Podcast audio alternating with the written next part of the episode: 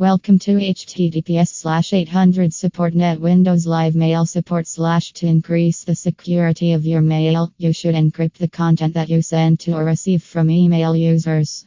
Encryption prevents hackers from accessing your content. You should know that hackers are on rampage in 2016. Lakhs of email accounts have been hacked already and millions of hacking attempts being reported almost every day. Steps to encrypt the content and attachments linked to mail accounts are as Log into your Windows Live Mail account now. Tap on File, Next Options, and then Safety Options. A new window will open on your screen.